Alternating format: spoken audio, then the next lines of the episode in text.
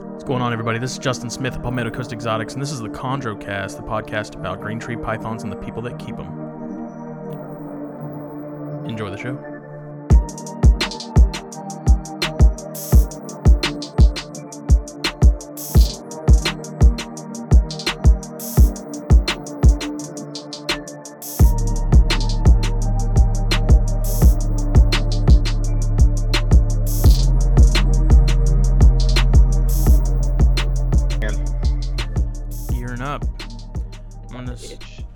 Gonna start beefing up my girl a little bit, giving her a little Yeah. some, throw her a, a rat or two. Oh, you bastard. How could you? Yeah, I know. rat. Yeah. Uh, Someone tell the the feeding police. I'm Uh, gonna come get you. I just I don't see, like I have no issues with rats. Like I'll throw them one every now and then, change it up a bit. Do I think it, they need to be on them full time? Absolutely not. Yeah. But- You know, I, it, that topic, it kind of relates to what we're talking about tonight anyway, I think, is that if your animals are constantly dehydrated and you're you're not getting them to do bowel movements on a regular basis, then eating big rats, I could see them being a problem after a while. But I think if you're doing everything right, I I mean that's what they eat in the wild. They eat rats. Yeah. They don't eat little mice. Hmm Yeah, I mean, the first one I had, my first one, I'm pretty sure I fed it rats for like a year solid. Never had an issue. And then got on Facebook and found out that was like a big no no. Yeah, it's one of the seven deadly But- sins. But, but the snake didn't care. He was all good. He was fine. I'm still adjusting levels a little bit, so I'm still playing with things.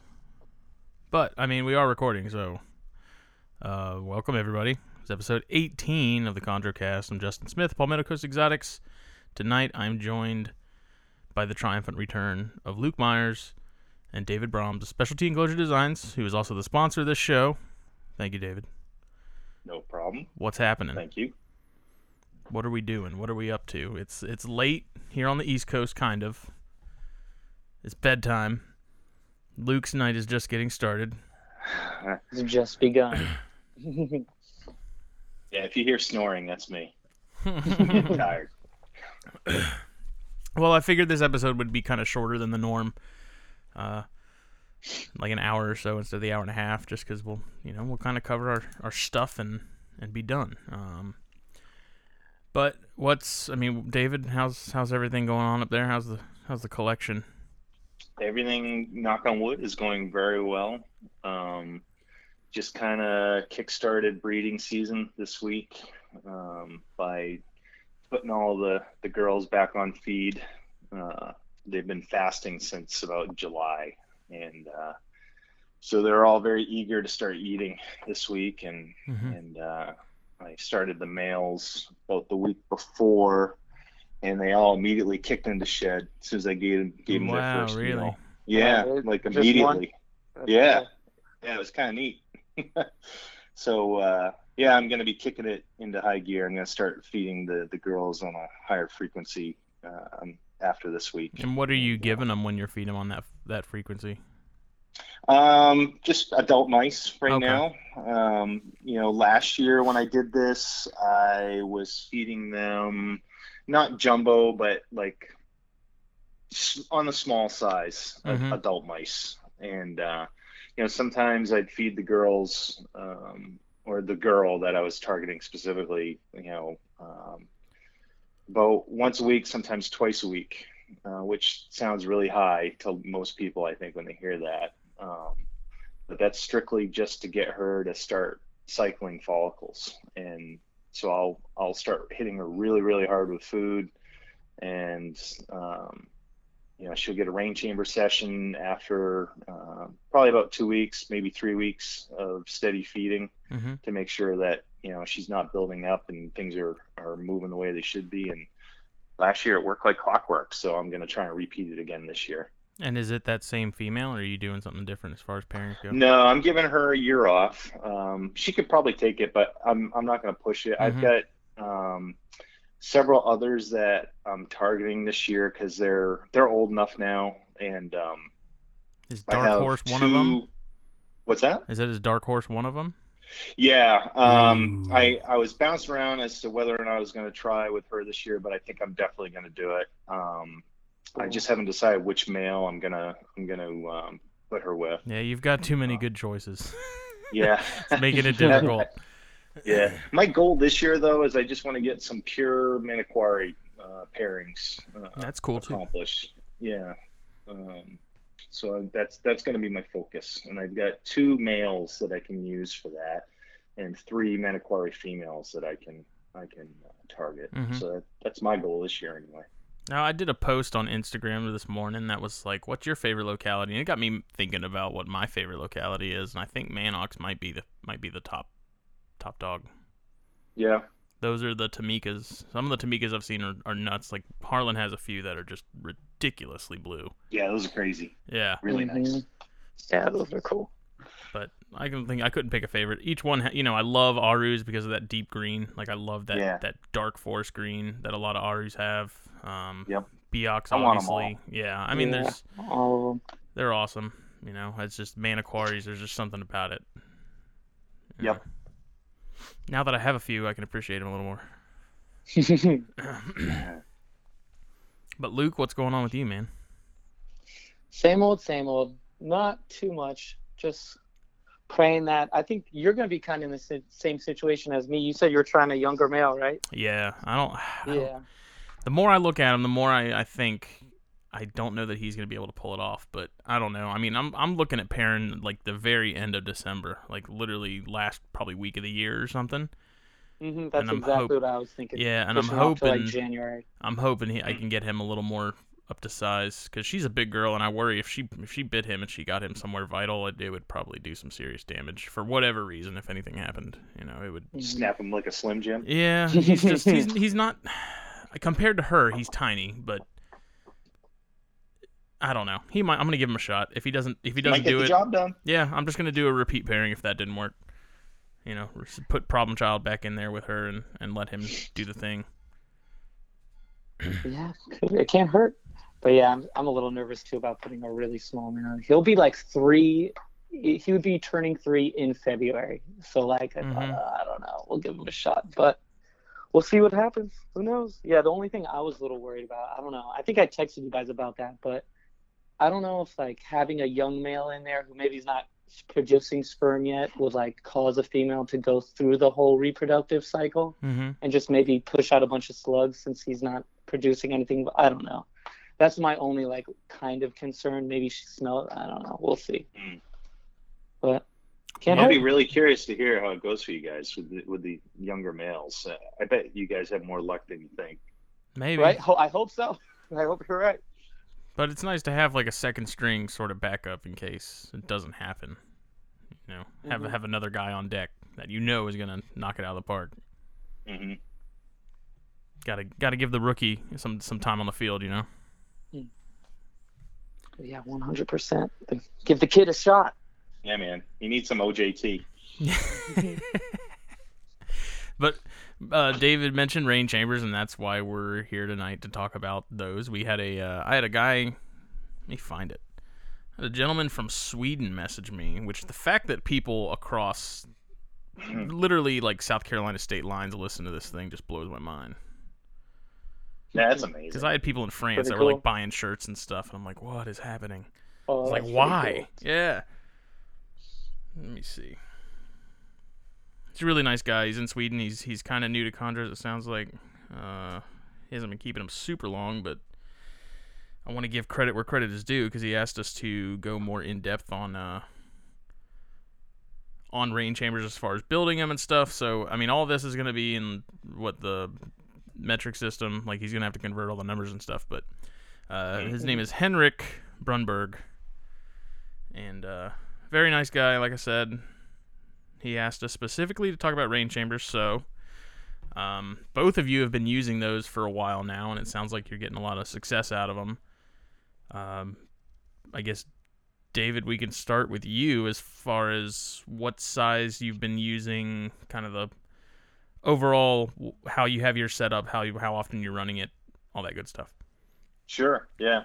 Um, well, first, I just you know want to say that I there's obviously many ways to get the job accomplished. I just have a preference for using rain chambers, and the reason for that is, um, you know, when you when you start researching more where these guys come from, rainfall is a very regular thing in their lives that we don't really give them in captivity, and you know, if you think about when if you know you're going to go out field herping, when are the best nights to do it? It's usually when there's been some some good rainfall. Uh, Mhm. Uh, animals are are active uh, on those nights more so than when there hasn't been rain for quite a long period of time.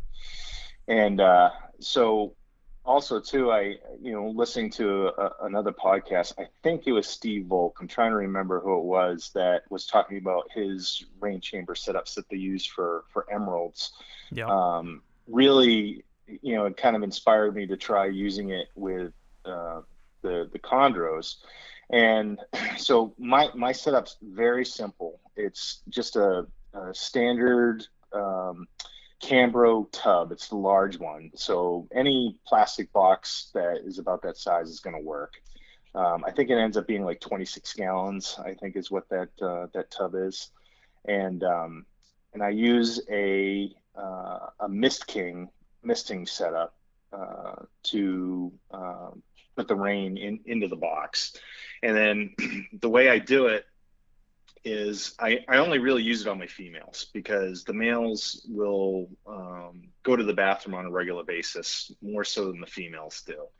And so what I'll do is I'll I'll get several meals into the females and then um, I will remove them from their enclosure uh, where they live and place them into the rain chamber. And I usually do this on a weekend right in the middle of the day and um, I'll use a, a standalone perch. So I'll, I'll take them off of their perch that they, they use within their enclosure and place them onto this perch within the tub. And then uh, I'll start the rain. And this is all done by drawing. Um, I use water that's anywhere from 82 to about 86 degrees, somewhere in that temperature range um, and it draws from a five gallon pail through the Mist King system and into the rain chamber. And um, it usually uh, elicits a response from the females, typically within five to 15 minutes when they're in there. And um, I think, you know, some people, uh, you know, question whether or not it's just the them being moved around uh, or they're getting agitated or something like that. But you know, I, I've done this a ton of times now, Mhm. and if you watch them, um, you know, they're they're not responding negatively uh, to the to the rain hitting them. At least my females aren't. They're they're very chill when they're in there and um, they'll cruise a little bit, but then you'll see that they'll stop moving around, and uh, only the lower half of their body starts moving around, so you know what's coming. Right. And um, you know, I'll, I'll I'll get the desired result pretty quick, and then I'll take them right out, put them back in their their living quarters, and clean the whole thing out, and and move on to the next one if I need to. Real simple. Because I've done a few by hand, and like like you said, Mhm. you know, they don't like I'll put them in a tub, and then I'll just take my hand pump mister that I use for dart frogs and everything else, uh, and they do just kind of like sit there. Like it doesn't seem to bother them. Like some colubrids, you spray them and they're like gone. They're like, time to get out of here. Yeah, they freak Uh, out. Mhm. But with mine, I've noticed like it, it does seem to annoy them for a few minutes. Like they tuck their head if they're you know it's during the day and they're coiled up on a perch. They just tuck their head, and then after a few minutes, they're kind of like, all right, I guess I got to start moving around.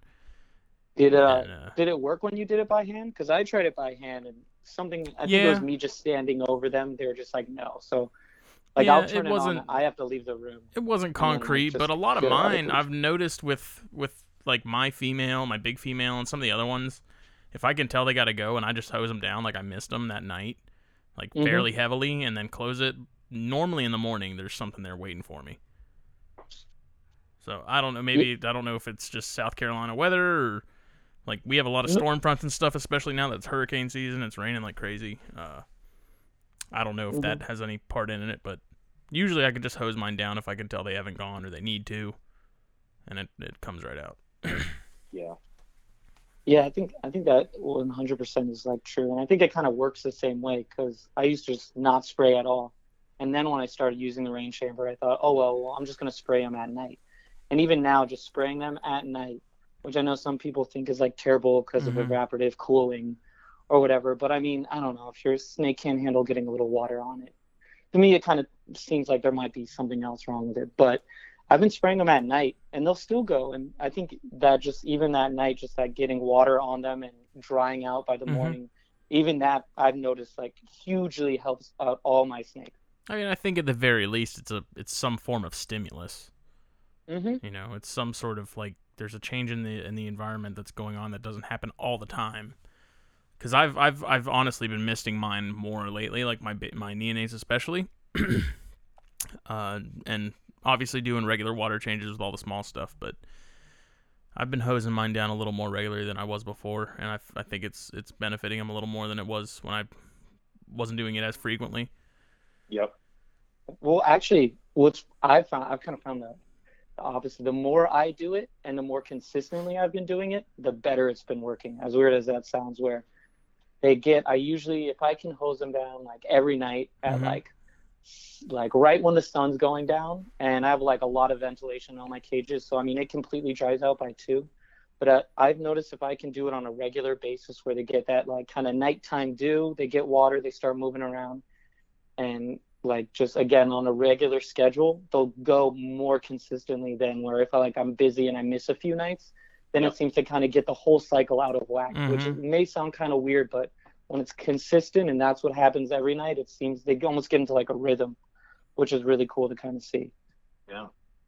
So that's crazy. Things we do for snakes, right? Yeah. what am I Yeah, it's, doing? ri- it's ridiculous. Well, it has me thinking, you know, we have like the old school knowledge that says, you know, mist them all the time, and then you have the new school train of thought that says we don't need to be misting them at all. And I'm starting to think it needs to be kind of a combination of the two. Like, I do agree. mist, just don't miss twice a day, you know, five days a week or whatever. Mhm. Yeah. You know, I think or- you, you have to you have to have a methodology, right? Mhm. That you know they're not in the wild, and you have to be very careful with you know the the captive conditions because you can overdo it, and um, you know you can create a swamp in there, and you know I I also wonder too how much of the the issues that people have had in the past are convoluted with you know like Nido and things like that, where um, you know you've you've created a condition where that virus has a chance to to take hold Mhm. and become symptomatic. And whereas if you if you have healthy animals that are nido free and you uh, for instance like what i would like to do is rather than removing the animals i, I i'm leaning more towards kind of like what you're doing Luc in that uh, I'm, I'm rebuilding my, my room. And one of the things i would like to do is incorporate uh, a misting system but it's something that's only going to be used like once a week where um, i would uh, choose to to run it for like an hour on a given night to do exactly what you're doing but um, just have it so that it's plumbed into every yeah, and just drains out somewhere. Yeah, and Yeah, it just Mhm. drains out yeah Yeah. yeah, that Yeah, wouldn't that would be hard the to do dream. either. hmm and then Yeah, I, I think you're yeah. safe you know i think you're totally safe if you do Mhm. it that way because you're not you're not doing it every day and you're you're allowing the animals to um, dry out and get up to a, a good temperature and then you know once a week or whatever you give them a really good soak which i think they they benefit from Yeah, I, I mean Um, just in hydration alone, I think you Yeah, you have 'cause more I've seen my females- snakes. yeah i've, I've seen my females um, actively drink for a really long period of time when they're in Mhm. the rain chamber and and i'm i'm i make a point to make sure that they have clean cold water like every other day so it's not like they're they're missing out on on quality water Yeah. and it's just Mhm. that when that that rain's hitting their body they it's it's a trigger you know Mhm. they know what to do hmm Yeah, mine because I only really have to use it with one female that I have. But I mean, I- she's gotten to the point where she won't even usually, um, she won't even like release any urates. So sometimes I'll have to put her in the chamber and there won't even be any feces, but can tell she's just filled with urates because she's drinking so much, but won't even let those go. Unless I put her in the chamber, which is just crazy to me. What's crazy. your What's your chamber like, Luc? What are you using? Oh, so mine is pretty simple. I just have a really big plastic tub, and then I just use those uh, perches that David made for the um, 12 by like 18 by 9 Cambro Uh huh. tubs, and I just throw that in there. Now, the only thing that I do differently that I would not recommend is I tried to. I had a Mist King a while ago, and like I'm currently living in um, pretty far away from home, and I don't have any tools, so I didn't want to do the Mist King where you kind of have to like build your own bucket. Yeah. bucket. Um, so I tried to save a little money and bought that Repti Monsoon thing. Mhm. Have you guys ever seen that? Yeah, I was Yeah. actually And- curious about that. I was wondering if, I, for some reason, I thought you had mentioned trying a one piece of out. crap. Yeah, is it? Yeah, it's totally a piece of crap. Especially, I don't know. I had a Mist King when I had a Panther a while ago, Mm-hmm. and, and the Mist King is literally. It's. I think they're only like maybe twenty or thirty dollars more, and it is definitely worth every penny. I mean, what happens with the monsoon is the the motor will burn out if you run it too long. Mm-hmm. Um, Mm. So, and I don't know if you've noticed this, David, but at least with mine, when I first started doing the rain chambers too, maybe the first few times it took like 40 minutes, but it seems like every time it just gets used to be 15 and now it's down to five, and I just put them in there and they just go now. They know the drill almost. Mm-hmm. Yeah, So, yeah, um, I, I've seen similar things for sure. hmm So it does seem like they kind of understand, like, like here, here's a good time, here's my opportunity. I don't know what it is that's going through their head, but they definitely kind of get used to it. But um, when I was had to do those kind of long sessions, that Repti Monsoon would the motor would kind of burn out. I'd have to unplug it and let it sit for like five minutes, cool off, and then plug it back in. Uh, so yeah, would- I mean, it's probably not made to super- be able to crank out that much water for that long. It's probably meant to be Mhm. like a two minutes, you know, a couple times a day for like a dart frog tank or something. I'm sure. yeah, exactly. But if I could go back in time, or Mhm. when I have a little extra cash, I definitely would invest in the Mist King. Because I was gonna look at just something, you know, a little budget one to try out. Basically, taking one of those big, gigantic, like the hand pumps, but not the handheld ones. The ones that actually have like the reservoir and the hose that goes to the long wand. Taking one of mm-hmm. those and adjusting it, like building it into the lid of a tub. And then, because they have the little locks on them, so you can lock the handle down so it continues to spray, Right. and just kind of pumping it and just kind of hanging out while that's doing its thing. I know Uh, when I first posted, you know, the rain chamber stuff, there were a few people who who definitely started trying it, and they did just that, and they Mhm. seem to have pretty good luck with it. Um, I I found for my own my per, my own personal use the the ability to set it up and to put her in there and then just walk away and work on other things. yeah, Um, I just the convenience of having an actual misting system was well worth it for me. Mm-hmm. now as far as w- what water are you guys using? Is it it's not is it tap? Is it like purified reverse osmosis? Because y'all No, I know just that's use tap. that's something I'm I'm particularly interested in, just with my given experience with distilled water versus purified and other stuff in the Mhm. past. So I'm always wondering what kind of water people are using. Yeah, I threw again. Shout out Brita, but I just you know those Brita, you know those Brita filters that Dude, can actually hook onto the the faucet itself. Yeah, So I just have one of those now, and I just fill up that bucket and just have a temp gun while I'm filling it up and kind of adjust the hot water as I Mm-hmm. do that.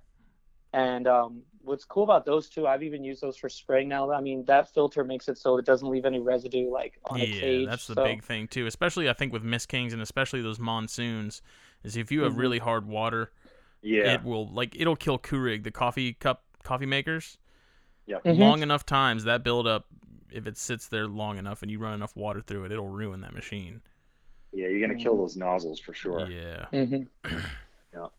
Oh yeah, and I will say too that the nozzles on the Mist King are much better than the Monsoon. Thanks for reminding me, but I hate the nozzles on the Monsoon. They're definitely not as like wide and as good as those Mist King nozzles too. And how do you have the the nozzles for the Mist King attached to the tub?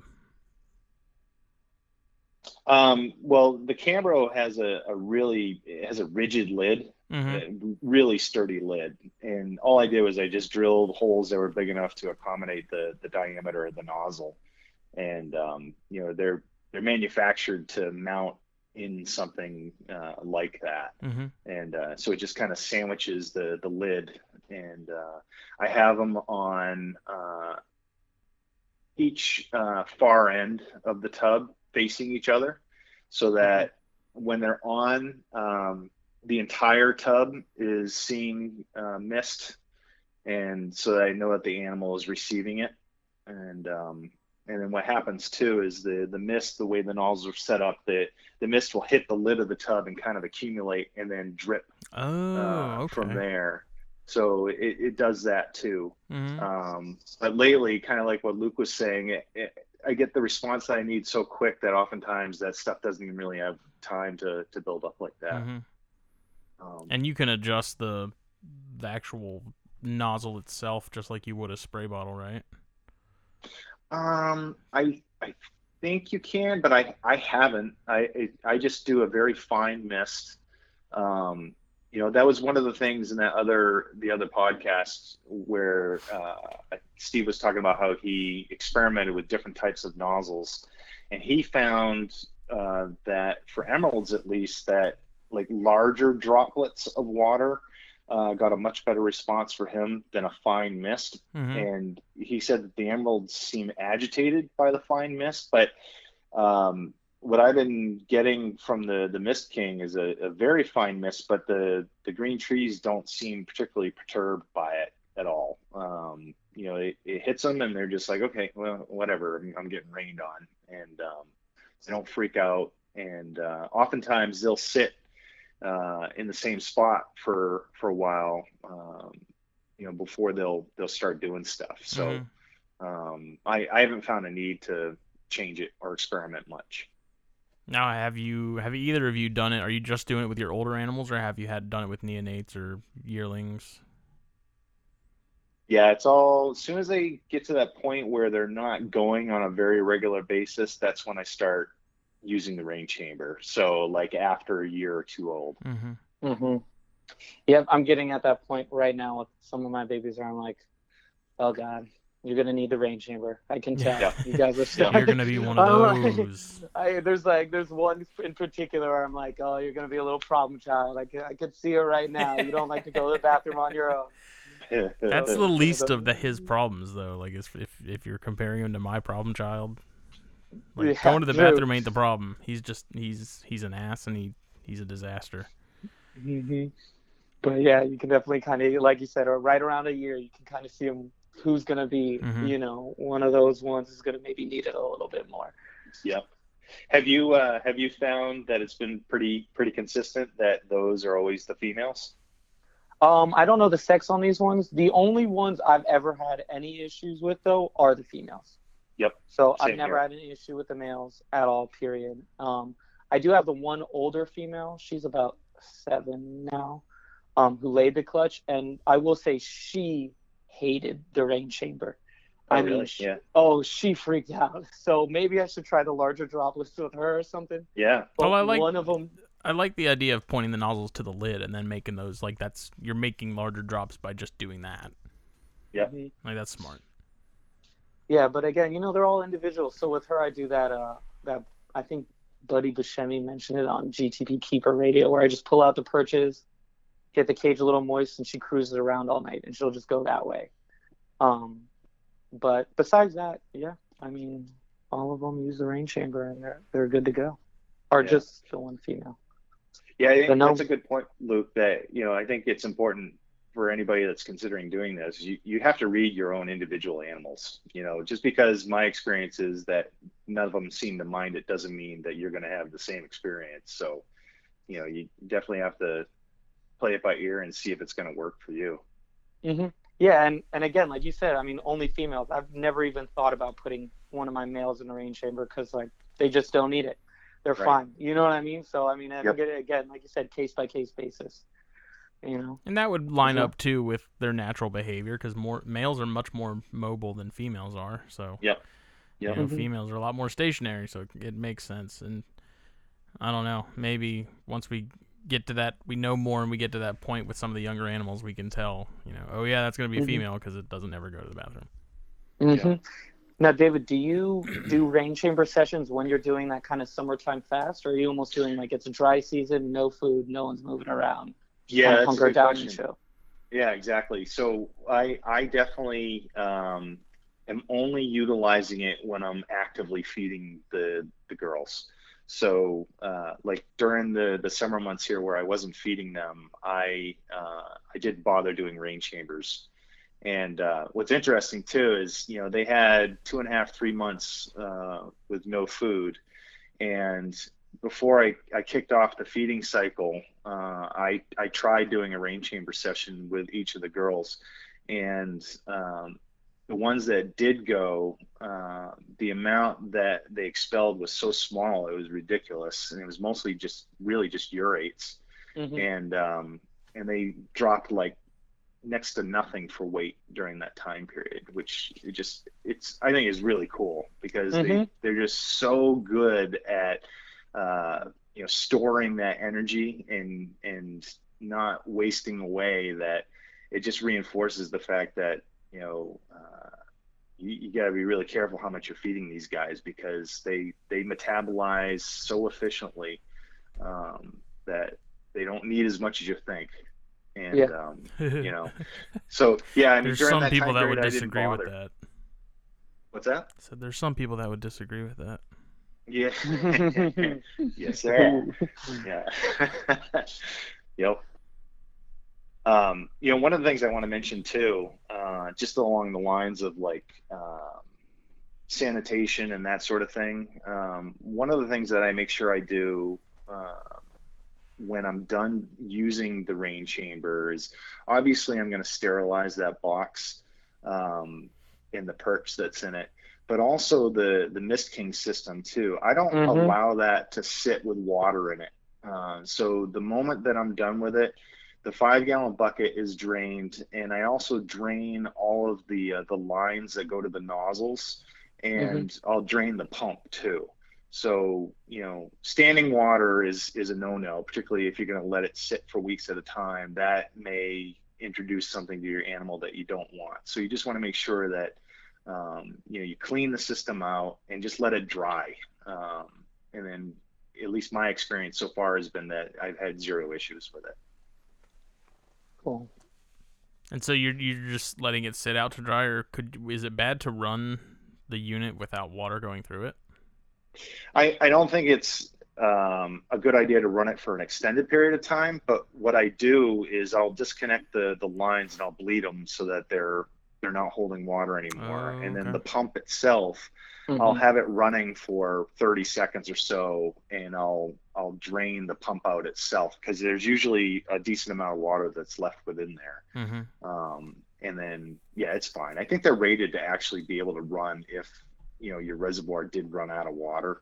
Mm-hmm. Um, you know that's one of the the things about the Mist King system. It, it's a quality system, and I think they they kind of thought those things through. Um, so you know, running it for 20 seconds, whatever, is definitely not going to hurt it. And have you done it with gravid females? Uh, I have, yeah, absolutely. And the so same the, results. The girl last year, yeah, um, last year, um, actually. So when I say gravid, it's up until the point where they stop feeding. Um, and what I did was um, they were getting she was getting a very regular session up until that point.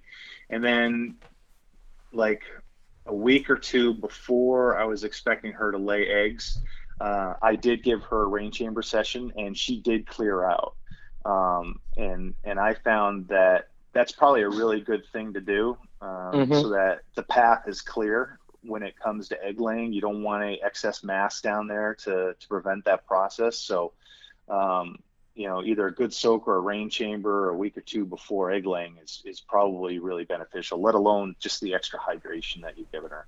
Um, mm-hmm. I didn't worry about it, you know, disrupting the process at all, and it, it, and it didn't. And you did it? Did you? You just did it for the same amount of time that you did any other day? Yep, it was just any other normal rain chamber session. Yep. Okay. Another something to consider. Yeah. I mean, that's a good. That's uh, clearing clearing them out ahead of time is that's definitely a, a good idea. Yeah, yeah, so. little, little, insurance policy. Definitely. Mm-hmm. It can, and I think they do. I mean, I think it works way better than soaking, like you said. I mean, I soaked my female before thing, and you know, it does seem like they drink a lot more, and they, I don't know, they they I don't know. I think they like the rain chamber. I don't know if "likes" the right word, but I don't know. I almost think it's less just stressful. moving or running water, you know, because soaking is fine and all, but if they're not drinking and they're not doing anything else, then you're kind of just wasting your time. I think, True. you know. Yeah, Yeah. they're just trying to get out the tub the whole time. Because the only time I've soaked mine is when they're, you know, they had a horrendous shed or something, Mhm. and their only concern was just getting out of that damn thing. They didn't, they didn't want any part in it. Yeah. I mean, the way I looked at it was that, you know, soaking will definitely get the desired result, but it's not um, something that they would necessarily really experience in the wild. They're not going to be soaking in a body of water, hmm Mhm. uh, whereas they are getting rained on on a daily basis. Um, Mhm. Year, you know, they're they're getting exposed to it. It's the path of least resistance. Yep. Yeah, and, and I mean, I even think now that I, I've been, like I said earlier, I've been kind of missing on a regular basis. But I think what's kind of like also interesting is you saying you're not doing your like rain chamber when you're doing that fasting period. So like, I don't know, probably if you are missing on a regular basis when you're doing a fasting period, I think that is also how you could maybe end up, you know, kind of in a bad situation where you're making your animals move around more. You know, mm-hmm. they're not getting any food. It's kind of they their body might think it's that active period and then you're not giving them any food. So I think maybe I don't know higher humidity when there's lots of food. I think you're kind of doing that double whammy now, David, where there's Yeah. no food, there's no water, and then all of a sudden it's raining. They're Yeah, moving around, everywhere. they're eating a lot of food, and it's just, you know, I think that's probably exactly what's happening out there. Yep. Which is pretty cool. Yeah, hopefully we'll get the same results this year. So I'm just gonna try and repeat everything the exact same way and see what happens. Yeah. You- if it ain't broke, don't fix it. Exactly. Uh, David, Yep. are you weighing your adults regularly? No, Okay, because you had mentioned that they fasted and then in a long time, except for this last round, just because, um, yeah, I was curious with that extended period of time without food. Uh, you know, uh, are they going to drop a lot of weight? tell, Um, I, I'm not who, who actively um, like handles these animals. Mhm. I, I, I'm more for looking at, as far as I'm concerned. I, I, I don't like holding them. I don't think they really enjoy it. Um, but I, I do like looking at them. But you know, you could tell immediately when you you pick the animal. You know, you take the perch out of the enclosure with the animal on it. There should be some weight there. You know, you Mhm. should be able to to sense that this animal has some mass, and you know when something's off when you pick them up. Um, that they feel lighter than than they should be, and um, you know these girls when when I took them out uh, last week, it was like you know you were picking up a brick. So they were, you know, they they uh, it's just, it's incredible that they just Mhm. they don't drop weight fast at all as long as they're healthy. Yeah, especially have you ever had them when they're on like one like polar end of the perch and it's like a club where you're Yeah. like, oh my god, Yeah, it's a workout. you're like, wow, like I did not expect you to be this heavy. Yep, yep. Oh yeah, I'll add a, just a couple other observations. I don't know if you've noticed this, Luc, when when you're doing it, but um, if somebody tries this and and they don't get the result that they're looking for, I have found that if the animal is going into a shed cycle, um, they won't go until Oh. that shed cycle is done. agreed. Mhm. I don't even do the rain chambers, and I noticed that. Yeah, I mean, if, if they're at all heading into that cycle, I, I never get them to to defecate during that time period. They they Mhm. only will do it after the shed cycle is done. And then the the other thing that I've noticed is that because I'm doing it in the middle of the day when they're they're in deep sleep at that point in time, um, sometimes, but not always, um, you know, I have to wake them up a little bit um, in order for them to, to kind of realize what's going on. Um, so that, you know, if you put them in and, and nothing's happening after 10, 15 minutes, it's okay to, to go in there and pick them up, wake them up a little bit, put them back in. And usually when I do that, it's like within the next five minutes or so, um, you know, I get the result that I was looking for. Oh really? You could slap them around a little bit. Like, hey, Yeah, a what are little you doing? That's funny. I've I've never had to do that yet, but I have. It's funny that you mentioned that because yeah, I mean, I don't know. I've never even tried one put it, putting one in a rain chamber before a shed cycle, just because I know they usually sometimes if I'm lucky they'll automatically go on their own when they shed. So it's kind of like right after they shed, Yeah. I'll throw them in there if they haven't gone on their own, kind of thing. Same here. Yep. Yeah. So uh, yeah, I've never tried that. I'd be like, come on, dude, just wait till it's finished shedding. Give it a few days. And on a semi-related note, I know I asked y'all this at some point, but what do you do? Y'all feed when they go into a shed cycle or no? Because I'm kind of weird about it. Like I I prefer to wait until they've shed before I offer them food again. But uh, Mhm. I don't I don't it's I don't know what it is. To me, it just seems like it prolongs the whole cycle. Like it takes them longer to shed because it's almost like they put it on pause, digest the food, then they shed. Uh, at least with some of the older animals, like some of the neonates and stuff, they don't seem to care. You feed them, they'll shed the next day, whatever. Yeah. Mhm. But the older animals, it's almost like they literally just stop in the middle of the shed cycle. You know, they turn blue and then they clear up. And then if you feed them when they're in blue, it takes them an extra week to shed. I don't know if you guys have noticed that in your stuff at all or not, but Yeah, I mean, it's I made me weird about it. Yeah, I I've just never done it just because when I worked at that community college, our teacher was like, "Nope, don't feed them in shed. Just skip a meal." And I've always figured out I can't. What's what's the damage if I just miss a few days? Mm-hmm. But I mean, I'm definitely not like, "Oh, you should never feed." 'em." I mean, Yeah. I, I've I've never heard anything bad about it. I've just always kind of skipped it, and I have. There has been a few times where I've had some adults, like one of my my adult male, like one of them.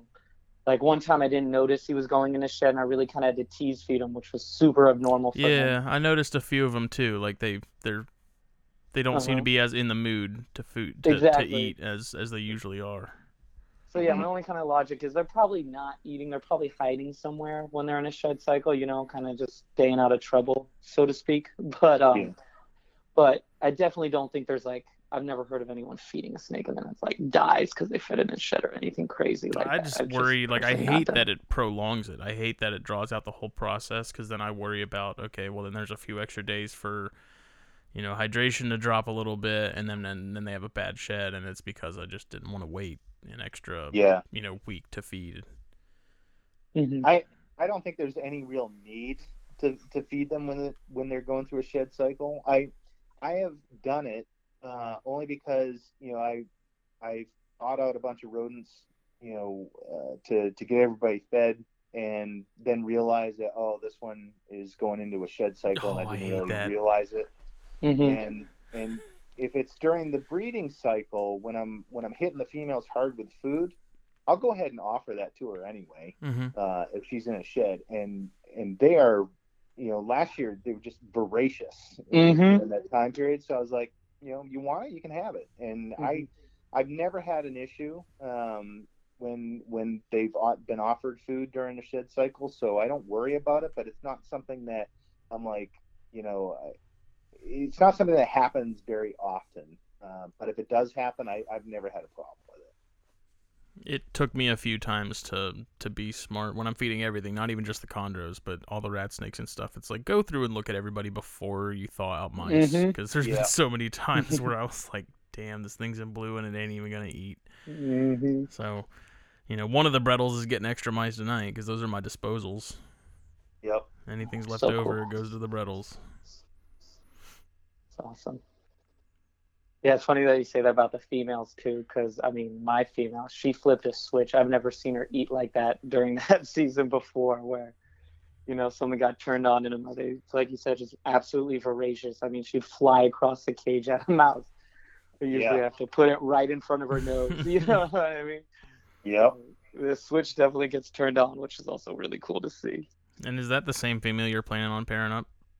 Yeah, The- the, the- same girl. yeah. She's bigger this year, way bigger.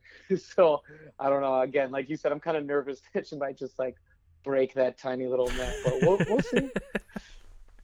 You know? I'm still, man. None of these neonates from you are turning green.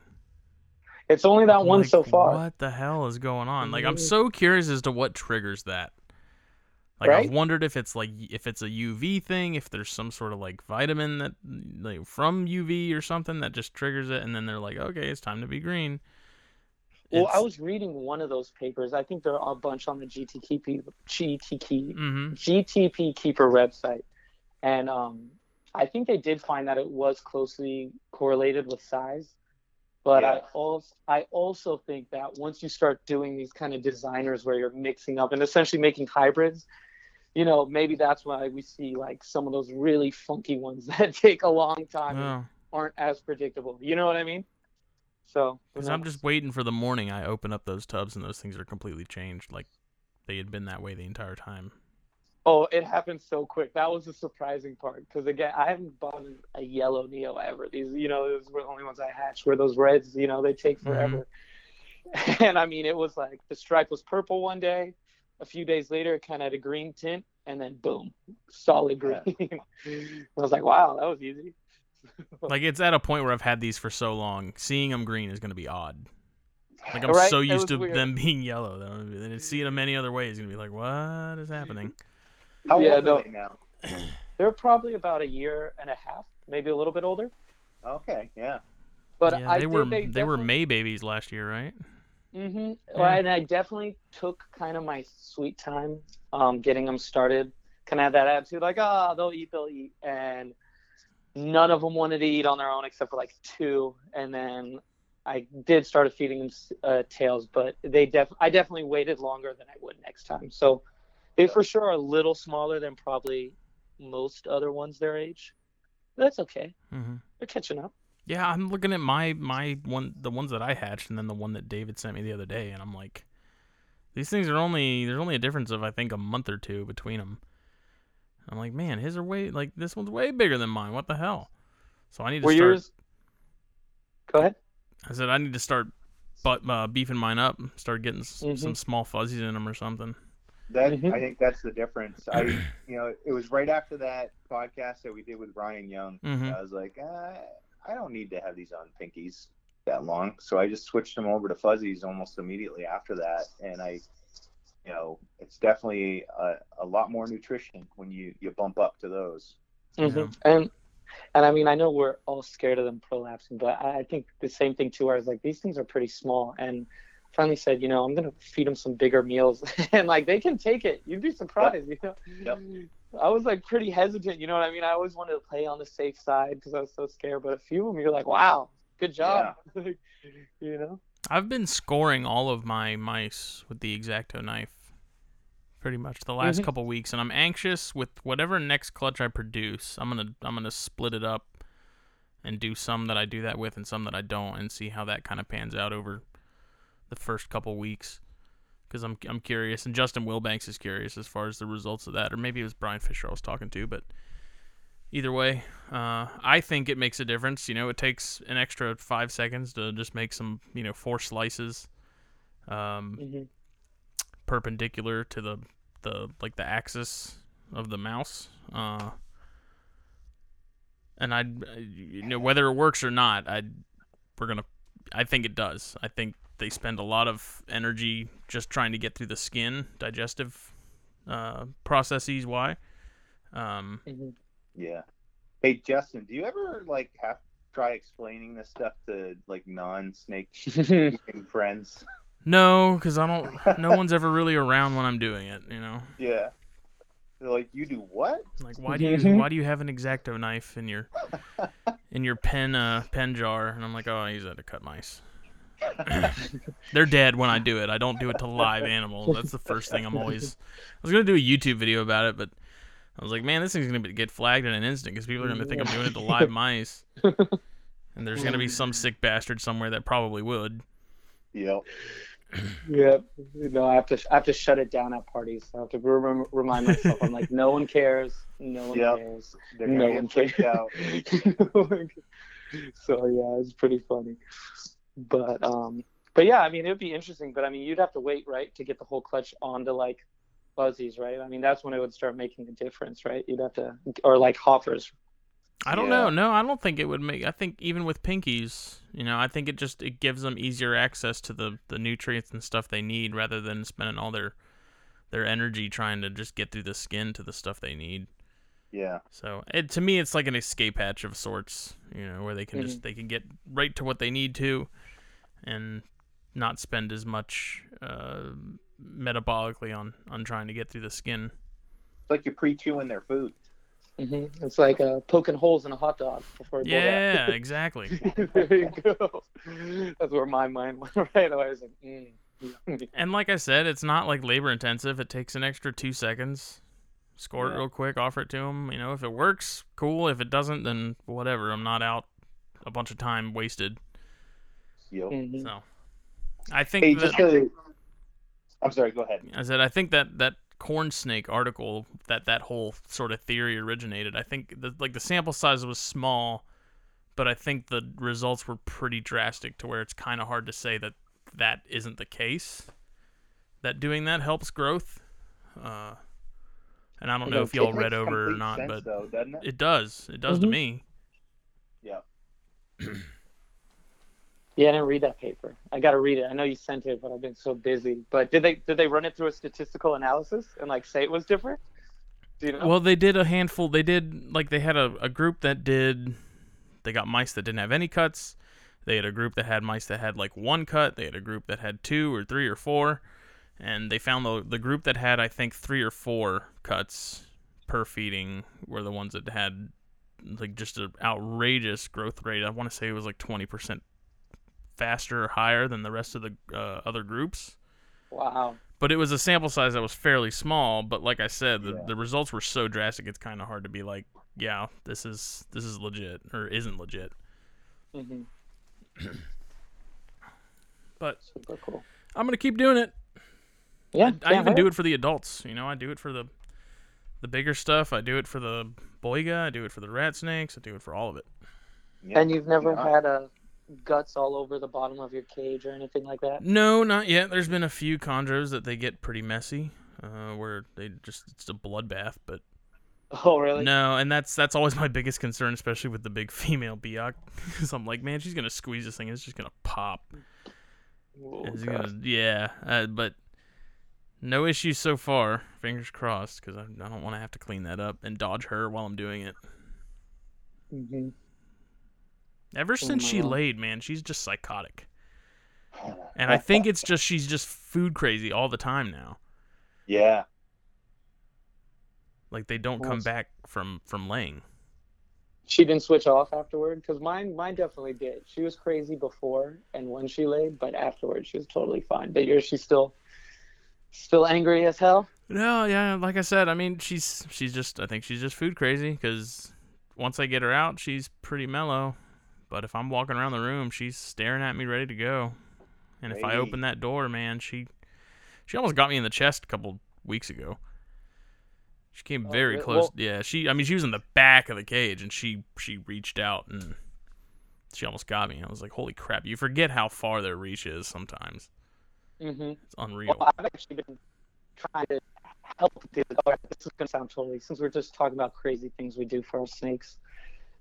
anyway, I'm just gonna throw this because this is something I've been trying to do. Um, it is pretty weird, but I took a zoo bio and research class where they took talk about you know actually building scientific projects in zoos in like a zoo setting with captive animals to improve welfare. Mhm. And one thing they the throughout the course is a lot of times that leads to captive animals to frustration is unclear signals, right? So if you know if you see a keeper and you think you're getting food, but that keeper is just walking by because something else, the animal's going to walk up to the cage, think it's going to get food, not get food, and then eventually get frustrated, right? Mm. So what can like you know reduce a lot of these is really clear signals for when things are going to happen. And like I have two snake, El El Jefe, one of them, like just if it's nighttime and I open the tub, walk by the cage, starts striking, gets excited, especially if I start opening other tubs where Mhm. like that's usually what I'm doing when I'm feeding, they just they get on edge. And I was trying to feed, you know, figure out a way to give a clear signal. This is like food time. You know what I mean? And like a lot of other animals, you know, you can do a clicker, right? Because they have ears, but snakes don't have ears. So like, Yeah. how could you communicate to a snake like I'm going to feed you right now? Right. So believe it or not, I talked with my teacher and I have a flashlight with a, a piece of black construction tape around it.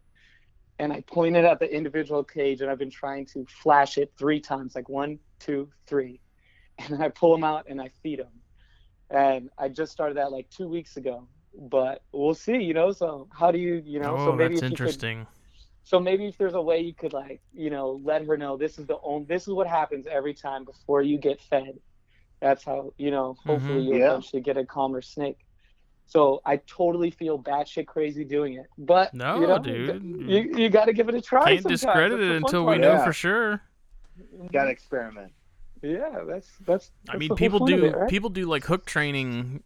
You know, I say training, quote unquote, uh, with a lot of carpets and stuff. Because when you first open the tub, most carpets are like, "Oh snap, I'm getting fed," and so you have to go in there, tap them with a hook somewhere on the body, or I usually just kind of tap them on the nose very gently, and you can tell like instantly, like that reaction of Mm-hmm. I'm getting food is gone. Mm-hmm. You know, the Bredls Yeah, I did that with especially. Yeah, and the Bredls are super mellow, but I still sometimes like I open that tub and you can see them. They're like, oh, there's heat. You know, I'm going for it, and so I'll have Mhm. to you know take the hook, just tap them with it, and then they're fine.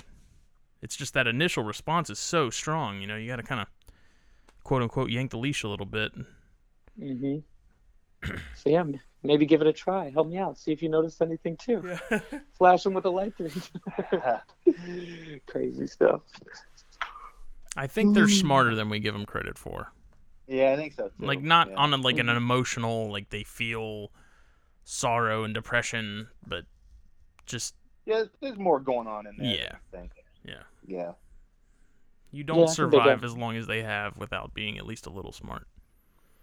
Hmm And I mean, they do pick up on things. I mean, like I said, that those tubs opening and closing that usually does mean food, Mhm. and they Yeah. know it. You know what I mean? So they they do kind of can they can pick up. It definitely is harder for them, right? Because we're feeding them a lot less and stuff like that to really kind of instill those things. But I think they pick up on it for sure. Of course, I say that, and then I think you know one of the chondros tomorrow will do something so stupid that I'm like, how are you? How how is your kind still on this planet? How do you survive? Exactly. That's. I feel like I said that every time Problem Child did something dumb. Yeah. I'm like, how mhm. are you alive? This is a miracle. But he's still here, right? He is still around. here. He's in a shed cycle right now too. So He's not giving up. He's not going anywhere, huh? Hey, I got to- a question for you guys, kind of looping back on the rain chamber discussion a little bit. Have you ever had any uh, of your females um, uh, tail hang? Mm-hmm. I've um, it's weird. I have the one, the adult female she tail hangs, and it doesn't matter.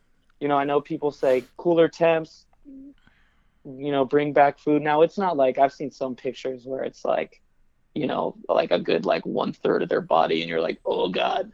But um, she definitely kind of tails hangs, and um, even after she bred, she'll kind of let it hang a little bit. And I think I tried not feeding her for four months. I kept her around like the hot side 84 Yeah. and you know still does it you know Yeah. and it's just like that's that's who she is you know and Yeah. sometimes it does seem like she's fallen asleep and kind of just loosened her grip where it's not even hanging Uh. him down straight but like the tail still kind of the side and like still flexed a little bit but it's just not wrapped around the perch Yeah. so it's almost like a weird kind of thing but uh yeah she still does it but she is the only one Yep. who i have to do that Yeah, I'll, I'll Um, rephrase mine. Like my female, I remember, I recall her doing it significantly once, but it was only for probably a couple hours that night because I went to bed, saw her doing it, and then the next day she she went and she was fine. Yeah. Mhm. But I've never had it had had one do it for an extended period of time. Yeah, that I had one female that started doing it, which is, uh, if I think back, was really one of the reasons why I started doing the rain chamber because um, I was doing the way I was maintaining them was I was feeding them very infrequently with the thought that I'm not gonna keep feeding them until they go. Um, but then I I found that the females would just go for a couple months before Yep. they may go. And um, this one female she started hanging her tail and she was obviously uh, backed up. And so i just started you know doing the rain chamber to to clear them out on a more regular more frequent schedule. And i found that when i started doing that with her on a regular basis that that tail hang went away so as long as you know she isn't constipated she i think it's easier for her to maintain a proper perching posture. I, I'm not sure how else to say it, but Mhm. um, you know, she I think she's more comfortable and doesn't have all that excess water and waste uh, in the hind end to try and keep up on the perch. And uh, as long as I keep that cleared out on a regular basis, she doesn't do it anymore. Yeah, no, and like you said, I mean, there was something, there was one. I mean, El Jefe. I mean, she, if I would not feed her for months, if I wasn't using a rain chamber, I mean, she'd be so tiny right now. You know what I mean? They Yeah. just Yep. will not let it go, and you're like, I can see it right there. Like, just push it out. And they, they refuse.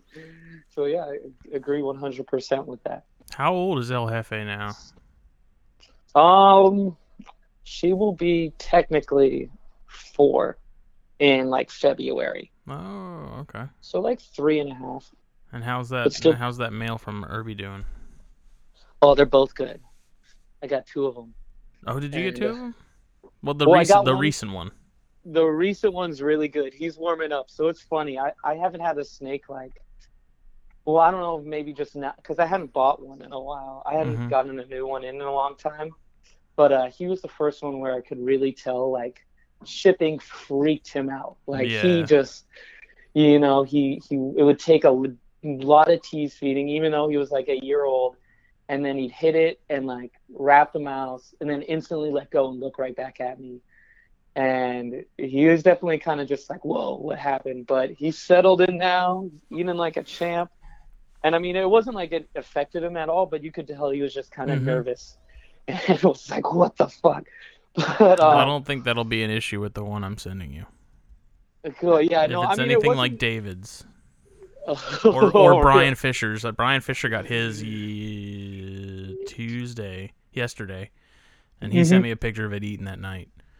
Sweet. Yeah, I mean, Yeah. it ate the first time and everything, but it definitely was has just been very shy Mhm. and timid. I'd open up the tub and it kind of hiss at me, and it's it's now finally starting. Like I open up the tub and it's giving me that like feed me look after a little while. So it, it's all good, and I mean, it's just it's such an awesome stink, and it's just such a different blue Yeah. than anything I, just- I, have. I It's need like to this- see it in person, man. It's just I feel like pictures you can't fully grasp like what is going on with that thing until you see it first. It's firsthand. crazy. It's like this cool, like minty chocolate chip blue. I can't even describe. it. It's weird. Uh, but um yeah but i think it'll even get better and better as it gets older and um it's pretty cool too because it just has i love it when they have that like bone white ventral scales Oh, you yeah. know you Mhm. know you're just Yeah. like that is cool looking especially like right under the chin and stuff so uh, that's what it's got and it does have a few white scales on it and that's the first thing i've ever had with any white scales and I definitely got to admit i think i was sleeping on the whole Aru thing. I'm like, oh, these these white scales kick ass. so definitely like to get uh, some chondros with some more white on it down the line. I was flipping through Facebook earlier, man. That clutch that Francis uh, Gatton Gatone produced, Yeah, with those uber dark dark, babies, dude. Mm-hmm. Those things are hardcore. Like the eyes, is, like are almost black. yeah. You can't even just like di- there's no differentiation between those and the body. Mm-hmm. It's just Yeah. the whole thing's just uniform, and it's it's it really trips me out because those are just At first, I was incredible. like, "Does that thing even have eyes?" Yeah. When I, I glanced at it. Yeah, there's some cool stuff. It's too tempting. It hurts my wallet sometimes. I'm like, Yeah, I gotta I'm- get out. I gotta get out of here. I'm trying to I'm trying to bring up what the pairing was because I'm curious. I forget what it was off the top of my head. It was his uh Celio to Signal her one three double oh seven. Yep. Boom! Look at that. Right from the hip. Ah, shots. fired. Dad, look at that Facebook. oh, I was like, wow. Just that whole clutch is just absolutely nuts. But that This- like that's I don't know about you guys, but finally getting you know a clutch and going through that process is that's like the coolest stuff ever. mhm. I, I, I Mhm. can't wait. I can't wait to do it again. Yeah, I can't Mhm. either. And I I know I'm not gonna sleep on chick scent next time either. No, hmm I'm not gonna waste my time with all the other bullshit. Like first food, it's gonna have down on it. Not wasting. Yeah, not actually, wasting I think I was gonna ask you that, David. How did it go? Because I mean, those are well. Wait, no, never mind. They both aren't F ones. Um, but I mean, were they pretty easy to get going? Yours or? Mine, yeah. Um, I I fed a good portion of them even before their first shed, um, Mhm. and then I just had a couple stragglers, uh, like two or three that held out to the end, uh, and I I used uh, parakeet and Oh yeah, yeah. and um, I had good success with both. Um, and uh, yeah, yeah, I I all in all, I would say that I had it pretty easy on the first clutch. Mm-hmm. Now, the ones you're trying this year, will those any of those be F ones? Are these all Bushmaster? Yeah, so um, all three females are going to be Bushmaster um, Manokwari. So Hmm. we'll see how that goes. Right on, dude. It'll be exciting to see if there's actually a difference. You know what I mean? Yeah. Yeah, I'm Very curious cool. too. And the males, uh, will they be Bushma- Bushmaster too, or? Uh, yeah, so I have two Bushmaster Manokwari. I may put the male uh, from last year that I, I got from um, from Gary. Uh, he may go in the rotation too if I decide not to do like a straight Manokwari pairing. I haven't decided yet. You got time. Yeah. got time to figure it out. Yep. Yep. That's that's one of the things I do enjoy is, and it's something actually we're gonna, me and Jake are gonna talk about on THP tomorrow night is just sort of taking your time with breeding since breeding season's right around the corner, if not happening now for some people. You know, not rushing females, not being in a rush yourself. You know, sometimes you have to Yeah. make that call of, well, this snake's not ready. I got to wait another year. You know, that's that's not a fun one to make, but if it's got to happen, it's got to happen. And so we're gonna Yeah. kind of talk about that kind of stuff tomorrow night. And Yeah. It's Mhm. just you know you're you're at the mercy of of the animals more or less. You know. Yep. Yep. They're gonna call the shots. Yeah. Yeah. that's for damn sure. It can't hurt. It's never going to set you back to wait a little bit longer. Yeah, right. definitely. Mhm. The older, the Mhm. better. I put my bear rats together this morning, so hopefully I'll get Cool. some uh, something out of that. The female ran from him pretty much immediately. She went, she went to hide. Yeah. I was like, okay, well, he's gonna stay with you longer then. Yeah. I mean, I took a I took a hard look at my collection this week and realized that I don't have a single female that's probably over a thousand grams, and and last year I only got twelve eggs, and I considered just euthanizing the whole bunch, but Euthanizing the babies? No, I'm, I'm joking. I was like, Oh, wait, what? I was like- Oh, I get it now. I was in my mind. In my mind, the gears were turning. I was like, wait. I was like, what? Wait, wait, what? I was like, I had to like re-say the sentence in my head. I was like, huh? like- Go- go- no. Dave's eating No. lead paint chips again. He's got this crazy talk going on. I was like, what is he? Oh, I get... No, it's funny. After my first year, I was like, I do not want another clutch. I'm taking a year off, and like you said, I, was, I need a break for a second. yeah, I felt the same way. I don't know. There's Right? something about the challenge of it all, though, that's like addicting. Yeah, hmm Well, I will say I'm super stoked this year. Now I'm like, I gotta do Yeah. something. Like it, Yeah. It's fun to like. I don't know about you. I wrote down all my notes. Like I sent you those, Justin, where I have like what happened on which Yeah, days, you what did. I did, and I'm like looking at it and You didn't miss a trying to figure out if, if I should do it later this year or what I'm gonna do. So that's always kind of the fun part, you know, coming up with a game plan and if it actually works out, it works out, which is really cool. And David, for that female that you're giving a year off, are you Yep. giving her a year off from when she laid? I'm just skipping this this winter, so I'm I'm not really monitoring it that closely. Um, so I figure I'm not going to pair her up this season, uh, and then you know maybe next winter, uh, most likely I'll, I'll pair her up again. Because I got eggs from mine late December. I wasn't gonna pair her up again until late December, so that means I probably won't get eggs until late winter, early spring, maybe if it if they make anything even happen. Yeah, So I'm like, well, maybe my definition of a year off is different from like a calendar year, not necessarily a seasonal. yeah. So I, don't I, I the need way I some look at it, is I'm clarification. just skipping one breeding season is what I'm Yeah. doing. Exactly, same here. That makes sense. Yeah. I'm tracking. All right. Uh, well, if there's not anything else y'all want to discuss, we're at an hour ten. Uh, No, I think that was I good think, discussion. yeah, I think I'm we good. covered everything we wanted to cover. Yeah. yeah, let's let's end it with a good laugh. Yeah. Oh, got you know? It really on took a good minute note. for that to sink in. I was like, "What is he I- talking about?" I think that's what made it that much better. There's some suspense to it. We all we all contemplated if he's about to kill a bunch of snakes. What the hell is Dave talking about? Oh, okay. that was good. That was good. all right. Well, Uh, Luc, tell people where they can follow you to see your herby animals and the other awesome stuff you have. Yeah, just check me out on Instagram, Luke underscore Snakewalker. I'll be on there. Keep or it you, simple. you can go to the TCC page where I've reposted probably half of his stuff. oh yeah, I thank feel you. like I ta- I feel like I tag you in everything. I'm like, yeah, Luc dude. Snakewalker. Like this is a snake I got from him. Hey, this is the one he, one of the ones he owns. You know, I know, dude. I feel bad. I, I'm getting you guys some snakes, okay? In a few months, Dude, just wait, okay? don't worry about it. I Yeah, promise. man. Don't it's stress happening. I'm Don't talking don't to my female right now. Don't like, do "You it on a lot." on my part. Oh no, dude, I got to.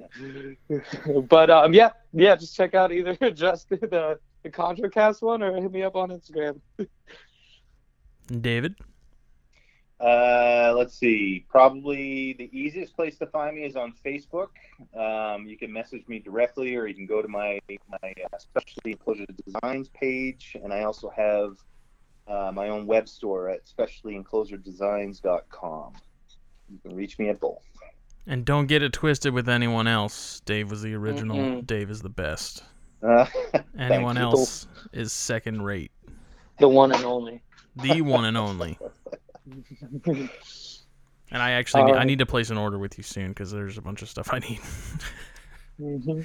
I just haven't gotten around to actually doing. I'm waiting for all this house stuff to f- finish before I. Yeah, man. Let Jump let into the that. settle. Just let me know what you need. I just got a bunch of Mhm. stuff that needs upgrades, and I need Python portals and or Draco portals. Because Luc, the stuff that I have from you, man, they're outgrow. They've outgrown those six quarts. Like they need to go into something bigger now. Right, I've been just like, ah, school's about to start, and I'm really trying to get them in something bigger too before uh, before winter comes around and starts Yeah. getting cold. So I'm in the same boat. Yep. I think we keep we keep Dave afloat. Like we pay Dave's light bill all the time. Yeah, you do. And I'm anxious to try those uh, the hide box uh, frames to, to mount the the mounts for the uh the what who is who, what's the brand for those those hide boxes, man? What am I- oh yeah, yeah, reptile, reptile basics. yeah. Is it Yep. those? Yeah. Yep. Mhm. Those man, those would work for so many different things. I'm I'm anxious to give those a shot. I think the Cyania would really appreciate them. Give one to Oh the yeah. bread lab. The Bredls too. Everything, man. The Amazons would love them. The Bredls would use them. Like I The think even giant the rat bread snakes. lie up high. The rat It's snakes cooler would than even that, right? but um, all right, I'm gonna let you guys go. Always a pleasure. Absolutely. You guys are the shit, and uh, yeah, I'll talk to you guys sometime soon. All right, man. All right, later, guys. Later. Later. See ya.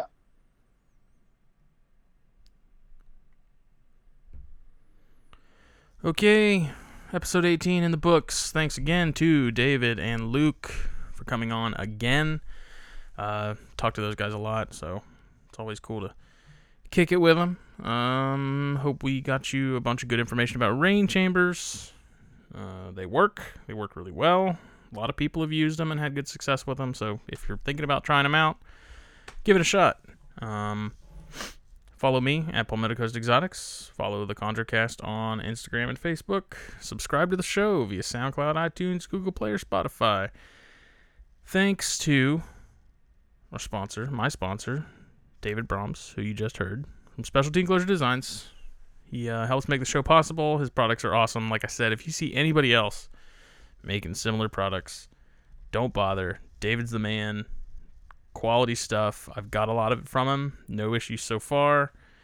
He knows what he's doing. His prices are fair. He was number one for a reason. It's lonely at the top. Check him out, specialtyenclosuredesigns.com. See y'all later.